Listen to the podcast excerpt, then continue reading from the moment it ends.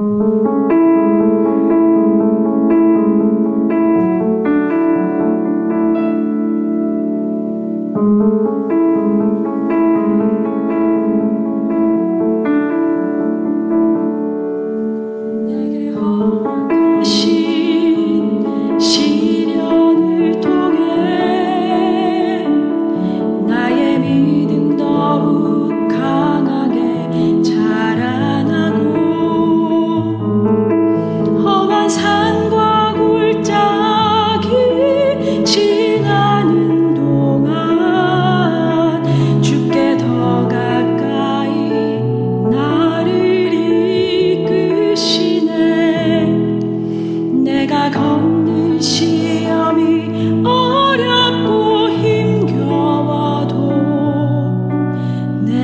you.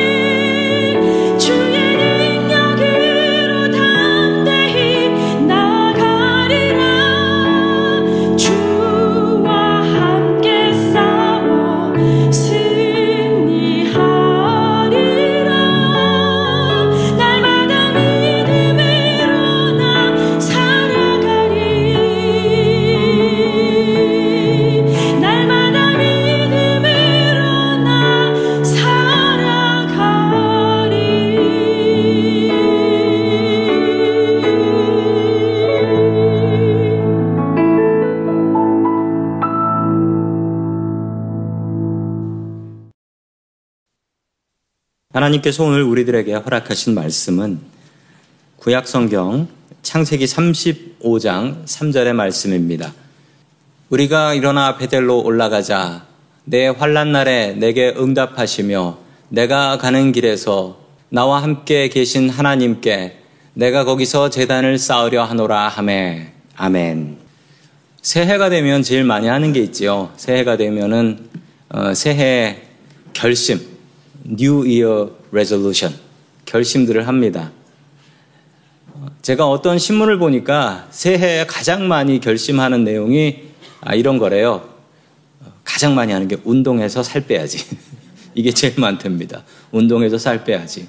그리고 제일 많이 실패하는 것도 그거다라고 하더라고요. 2022년 새해가 밝았습니다. 성도 여러분들은 올해 새로 결심한 내용들이 있나요? 오늘 하나님의 말씀을 보면 결심하는 사람이 나옵니다. 바로 야곱인데요. 야곱은 도대체 어떤 결심을 하게 될까요?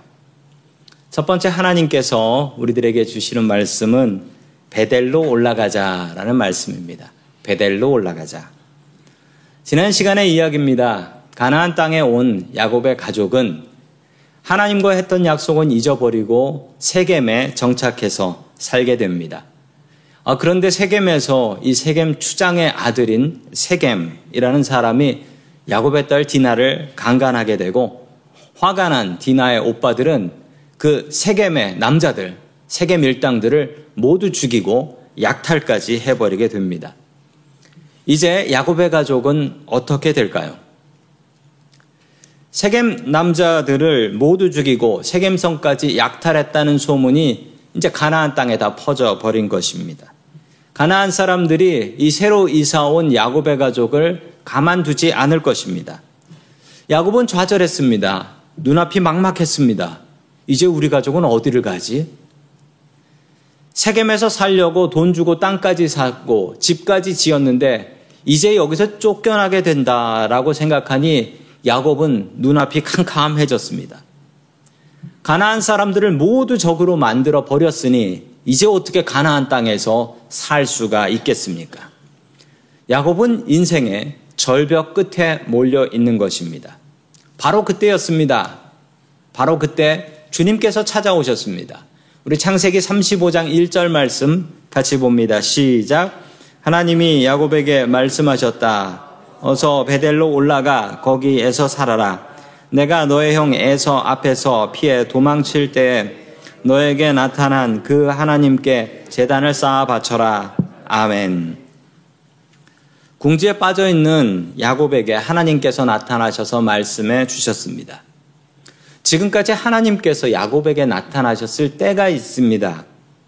제일 처음은 야곱이 아버지 속이고 바다나람으로 도망갈 때, 그 간절할 때 하나님께서 찾아오셨습니다. 또 그 다음에는요, 야곱이 가나안 땅으로 돌아와서 20년 뒤에 돌아와 가지고요, 형 에서를 만나야 되는데 도저히 못 만나겠어서 야복강에 혼자 숨어 있었습니다. 그때 하나님께서는 야곱에게 나타나셨습니다. 그리고 세 번째로 야곱에게 나타나신 때는 야곱이 가나안 땅에서 사고치고 이제 우리는 어떻게 살아야 되냐 눈앞이 캄캄할 때 하나님께서 야곱을 찾아오셨습니다. 성도 여러분, 이 세 가지 사건의 공통점을 찾으실 수 있을까요? 야곱이 어떤 때였습니까?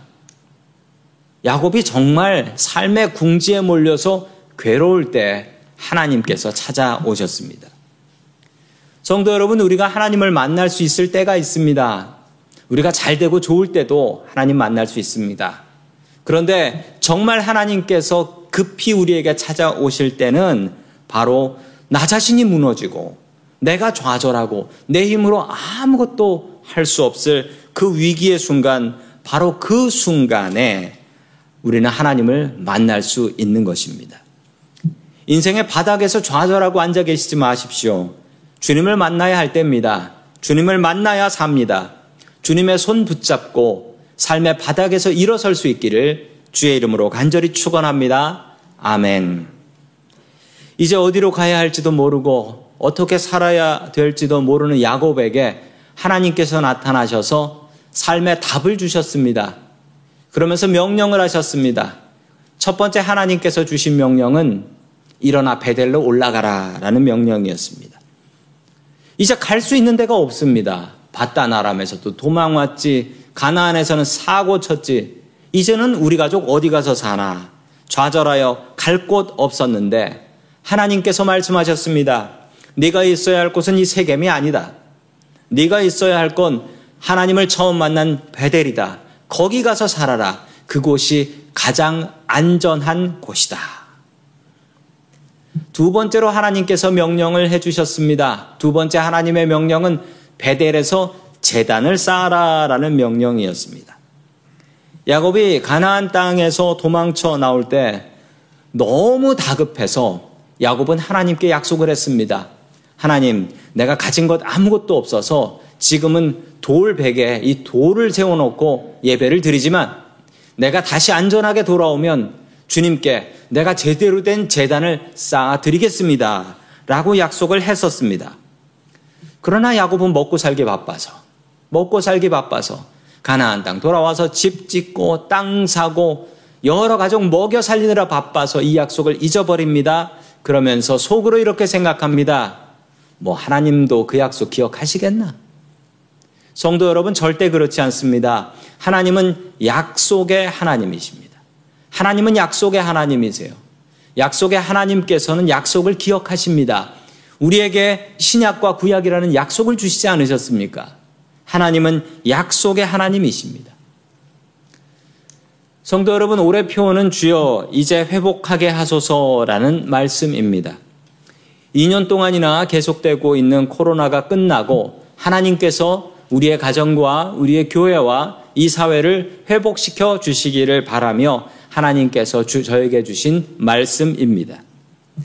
성도 여러분, 이 회개는 어디서부터 시작하게 될까요? 이 회개의 시작, 회복의 시작은 회개입니다. 우리가 회개해야지 회복이 된다라는 것입니다. 성경 말씀을 보면 하나님께서 회복하신 일들이 너무나 많이 있습니다. 그런데 그 회복은 거저 주어진 것이 없습니다. 하나님께서 주신 회복은 거저 주시지 않습니다. 회개를 해야 회복이 되는 것입니다. 코로나가 어떻게 생겼고, 어디서부터 생겼고, 이건 알 수 없는 일입니다. 그리고 어떻게 우리가 이 코로나로부터, 이 사태로부터 회복될 수 있을지, 우리는 흔히 얘기합니다. 백신 맞고, 마스크 잘 쓰고 다녀라. 라고 이야기를 듣습니다. 당연히 그렇게 해야 합니다. 그런데 당연히 그렇게 하면 이 코로나가 끝이 날까요? 아니, 계속 뮤턴트, 베리언트들이 생겨나고 있지 않습니까? 성도 여러분, 우리는 믿음의 사람입니다. 믿음의 사람은 분명히 하나님 앞에 기도하고, 하나님 앞에 우리의 죄를 회개하고, 주님, 이 병든 세상을 회복시켜 주시옵소서 기도하는 사람들이어야 합니다. 하나님께서 막지 않으시면, 하나님께서 저 바이러스의 힘을 꺾지 않으시면 도저히 이 사태는 끝나지 않는 것입니다. 또 이 코로나 때문에 우리의 예배가 무너진 것이 너무나 마음이 아픕니다. 우리 금요일 날 모여서 찬양하지도 못하고 또 교회에서 큰 소리로 기도할 수도 없고 또 교회에서 어, 더더욱이나 하면 안 되는 건 기침은 또 더더욱이나 할 수 없고 기침하면 다 째려봅니다. 우리는 하나님의 영광을 위해서 창조가 되었습니다. 하나님의 영광의 가장 중요한 것은 우리의 삶의 예배가 하나님께 가장 큰 영광을 돌리는 것입니다. 우리는 예배를 위해서 창조된 사람들입니다.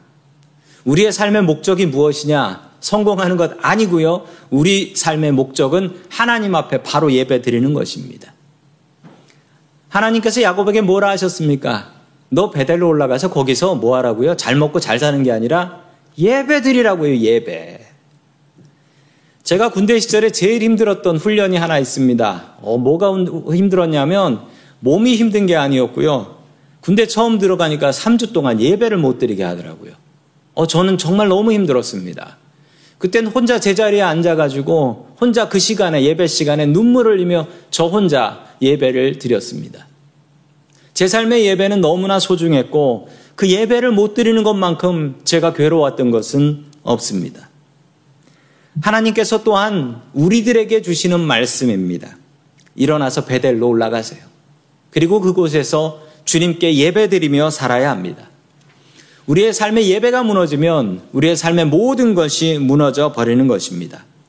올 한 해 바른 예배를 회복하며 살아가는 저와 성도 여러분들 될 수 있기를 주의 이름으로 간절히 축원합니다. 아멘.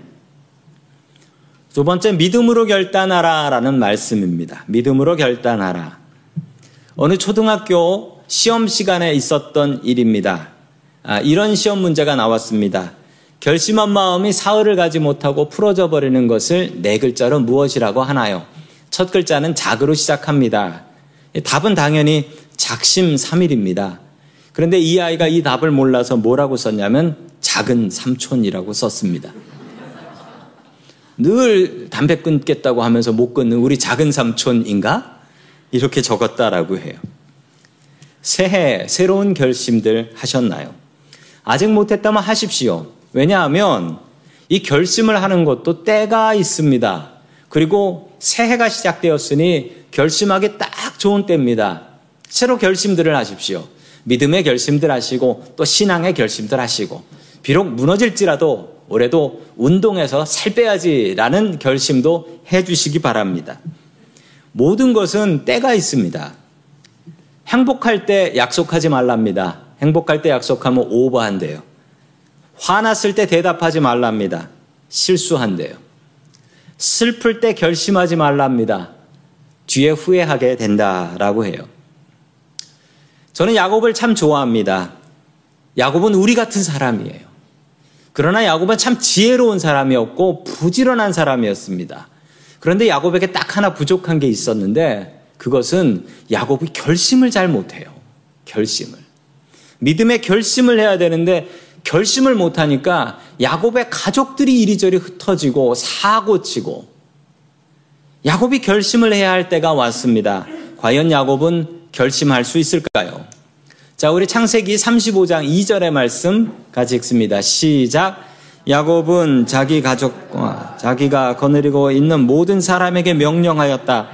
너희가 가지고 있는 이방 신상들을 다 버려라. 몸을 깨끗이 씻고 옷을 갈아 입어라. 아멘. 야곱이 결심을 했습니다. 드디어 결심을 했어요. 가족들에게 명령을 내립니다. 지금까지 가지고 있었던 이방 신상들 갖다 버리고 그리고 새 옷과 몸을 깨끗이 씻어라 라고 명령을 합니다.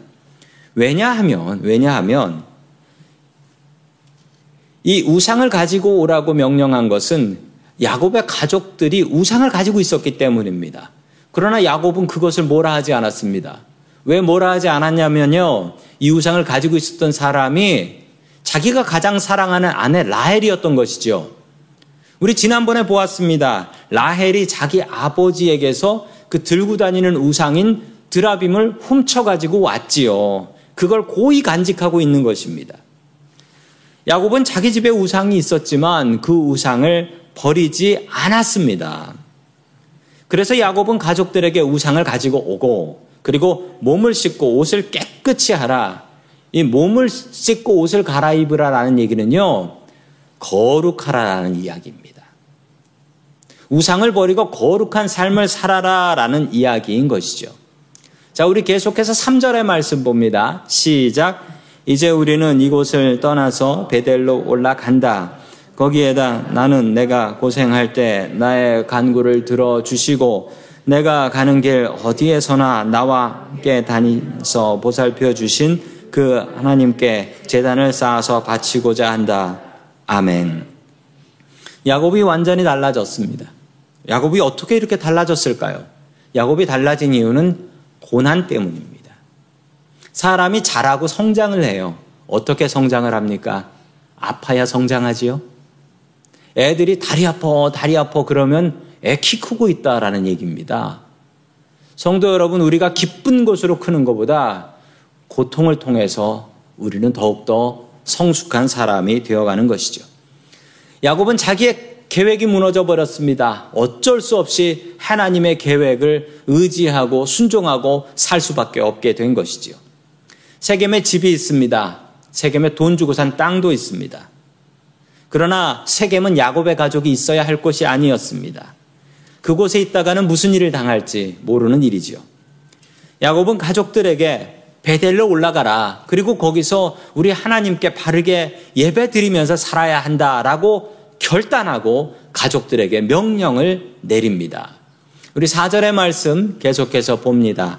시작. 그들은 자기들이 가지고 있는 모든 이방 신상과 귀에 걸고 있는 귀고리를 야곱에게 가져왔다. 야곱은 그것을 세겜 근처 상수리 나무 밑에 묻었다. 아멘.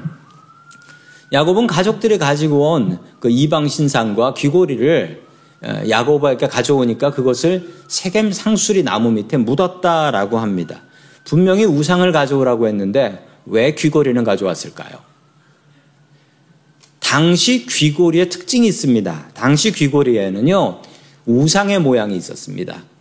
이 우상이 나와 동행하며 나를 지켜준다라는 마음으로 귀고리를 하고 다녔던 것입니다. 그래서 이방 우상을 가지고 오라 했더니 우상들하고 귀고리까지 가지고 왔던 것입니다. 여기서 알 수 있는 것은 야곱의 가족들은 이미 가나안 사람들 사는 대로 살아가고 있었다라는 거예요. 가나안 사람 어떻게 사나 구경하러 갔다 사고가 나고 가나안 사람들 어떻게 사는지 그것 따라가면서 살아가고 있었다라는 것이죠. 야곱은 이 비싸고 귀한 것을 상수리 나무 밑에 묻어 버립니다. 성도 여러분, 이 결심을 하십시오. 믿음으로 결심하세요. 가정의 아버지들에게 부탁을 드립니다. 야곱과 같이 결단하시기 바랍니다. 우리를 믿음의 가장으로 집에 세워 주셨습니다. 믿음의 가장으로 세워 주셨으면 믿음으로 결단하며 사셔야지요. 가장이 결단하지 않으면 가족들이 흔들리고 헤매고 돌아다니는 것입니다. 가족들이 엉망이 돼요. 올 한 해 하나님 앞에 가정 예배 드리겠다라고 주님 앞에 믿음으로 결심들 하십시오. 또한 가정의 어머니들에게 부탁을 드립니다. 올 한 해 기도의 사람으로 살겠다라고 다짐하십시오. 어떠한 일이 있어도 나는 기도로 이 문제를 해결하겠다. 이 마음을 갖고 살아가십시오. 그리고 우리 아이들 세상 사는 대로 가난한 사람 사는 대로 따라가며 사는 것이 아니라 우리 아이들 믿음으로 제대로 가르치겠다. 이 마음을 가지십시오. 믿음으로 결단하세요. 나의 더러운 습관들은 땅 속에 묻어 버리십시오. 2021년에 아팠던 기억들도 땅 속에 묻어 버리십시오.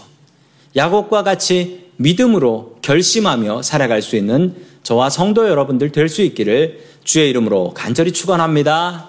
아멘. 마지막 세 번째 하나님께서 우리들에게 주시는 말씀은 하나님의 이름을 부르라 라는 말씀입니다. 하나님의 이름을 부르라. 세겜에서 베델로 길을 떠나게 되는데 지도를 보시면은 세겜에서 베델로 가게 되는데 저 거리가 한 30마일 정도가 됩니다.